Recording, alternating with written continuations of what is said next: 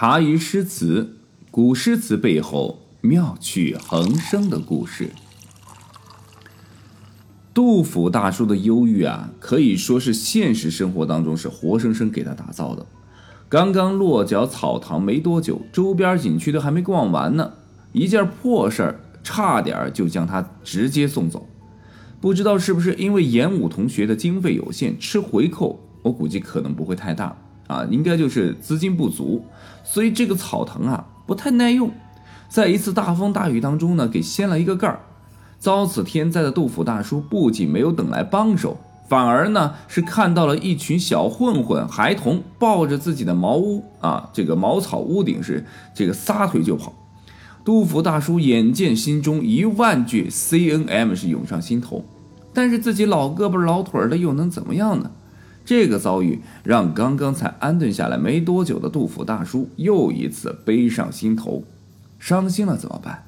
先补茅屋再写歌，茅屋为秋风所破歌就此写了出来。八月秋高风怒吼，卷我屋上三重茅。茅屋渡江洒江郊，高者挂卷长林梢。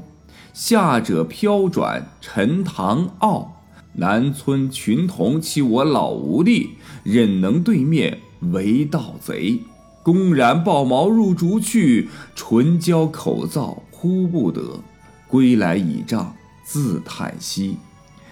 俄顷风定云墨色，秋天漠漠向昏黑，不经多年冷似铁，娇儿恶卧榻里裂。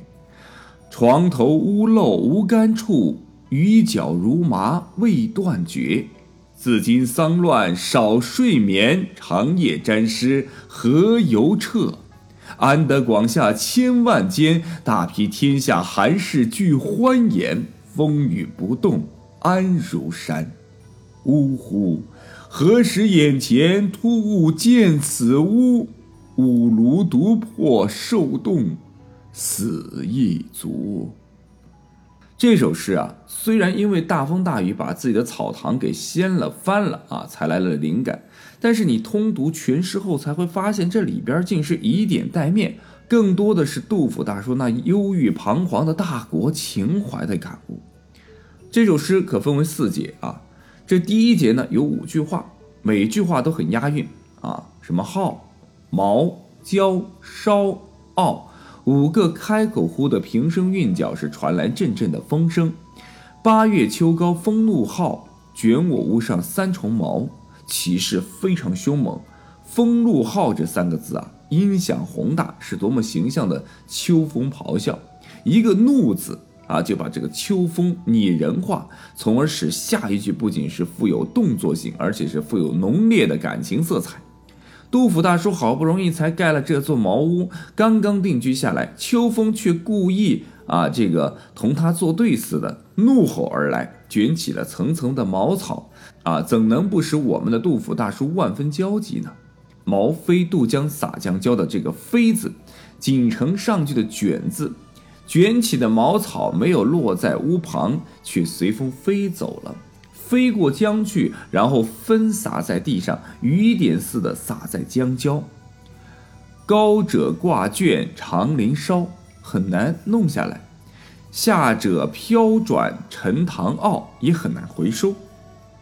卷、飞、渡、洒、挂卷、飘转。一个接一个的动态词语啊，不仅是组成了一幅鲜明的图画，而且是紧紧的牵动诗人啊，也就是我们杜甫的视线，啊，拨动了我们杜甫大叔的一个心弦。杜甫大叔的高明之处在于，他并没有抽象的是表情表达这个情意，而是寓情于意的啊，是客观描写之中。读这几句诗啊，读者的我们啊，分明看见了一个衣衫单薄。破旧的干瘦老人，哎，是不是这幅画面？是不是大家非常熟悉的那幅画面啊？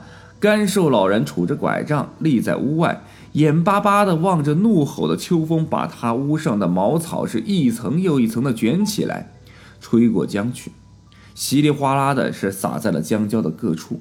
而他呢，对大风破屋的焦灼和怨愤之情，也不能不激起读者心灵上的一种共鸣感觉。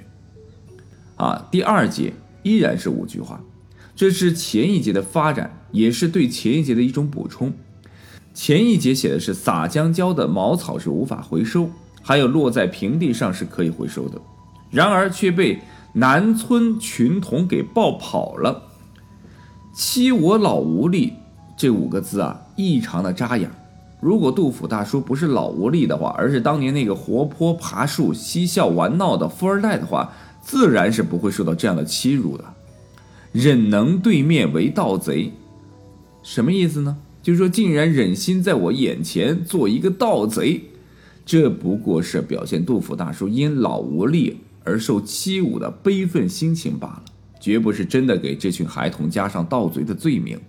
要告到官府里去办罪，那也是不可能的，对吧？所以说啊，最后是唇焦口燥呼不得，那也是无可奈何。用杜甫大叔《右丞吴郎》当中的一诗的话来说，就就是。不为困穷宁有此。杜甫大叔如果不是因为十分的困穷啊，就不会对大风刮走的茅草那么心急如焚群童如果不是因为十分的困穷，也不会冒着狂风来抱那些并不值几个钱的茅草屋。这一切都是结尾的辅线。安得广厦千万间，大庇天下寒士俱欢颜的崇高的愿望。正是从四海困穷的现实基础上产生出来的。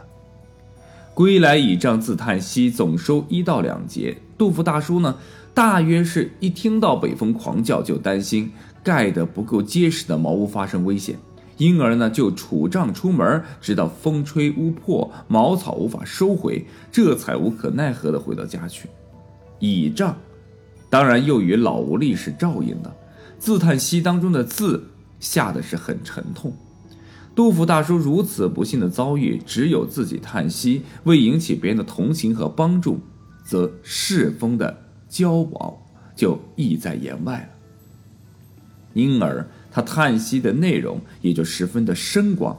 当自己风吹屋破无处安身，得不到别人的同情和帮助的时候，分明联想到类似处境的无数穷人。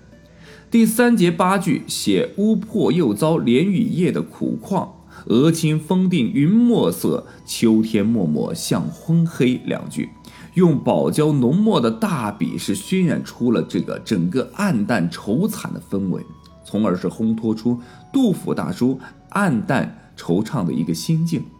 密集的雨点即将从默默的秋空洒向地面，已在预料之中。不经多年冷似铁，娇儿恶卧榻里裂。两句，这没有穷困生活体验的人是绝对写不出来这两句话的。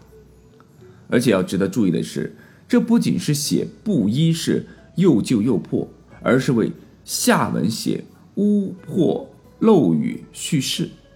要知道，成都的八月天气肯定是不冷的。啊，正由于这个屋头床头屋漏无干处，雨脚如麻未断绝，所以才能感觉到冷。那么自今丧乱少睡眠，长夜沾湿何由彻？两句呢，一纵一收。这一纵表达的是从眼前的处境扩展到安史之乱以来的种种痛苦经历，从风雨飘渺中的茅屋扩展到了战乱频繁、残破不堪的国家。这一收又回到了长夜沾湿的现实，忧国忧民加上长夜沾湿难以入眠，何由彻？和前面的未断绝又相互进行照应，表达了杜甫大叔既盼雨停又盼天亮的迫切心情。而这种心情，又是屋破漏雨、不经四铁的艰苦处境当中激发出来的，由个人的艰苦处境联想到了全国上下所有身处在战乱之中平民的各种处境，从小家到大家，从个人到全国，从点到面，自然而然的是过渡到了之后的全诗的一种结尾。安得广厦千万间，大庇天下寒士俱欢颜。风雨不动安如山。前后用七个字句，中间用九个字句，句句是蝉联而下，而表现出扩大境界和愉快的情感的词儿，如“广厦千万间，大庇天下，欢颜安如山”等等。声音又洪亮，从而是构建了铿锵有力的节奏和奔腾前进的气势。恰切地表现出了杜甫大叔从床头屋漏无干处，长夜沾湿何由彻的痛苦生活体验的当中迸发出的奔放的激情和火热的希望。这种奔放的激情和火热希望，咏歌之不足，故搓叹矣。呜呼！何时眼前突兀见此屋？五庐独破受冻，死亦足。诗人的博大胸襟和崇高的理想，至此是表现的淋漓尽致。别林斯基曾说：“任何一个诗人也不能由他自己，啊和靠描写他自己而显得伟大。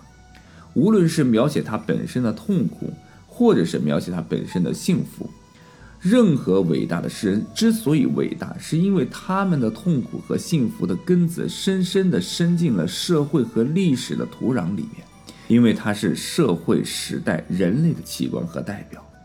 杜甫大叔在这首诗里描写了他本身的痛苦，但当读者读完最后一节的时候，就会知道，他并不是孤立的，单纯的描写他本身的痛苦，像一个怨妇一样。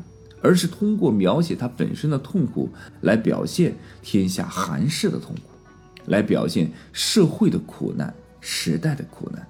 在狂风猛雨无情的袭击的秋夜，杜甫大叔的脑海里翻腾的不仅是五庐独破，而且是天下寒士的茅屋巨破。杜甫这种炙热的忧国忧民的情感和迫切要求变革黑暗现实的崇高理想，千百年来一直激动着读者的心灵，并发生过积极的作用。这就是我们经常看见的衣衫单薄、破旧的干瘦老人的那幅令人印象深刻的画面。这就是我们的杜甫大叔。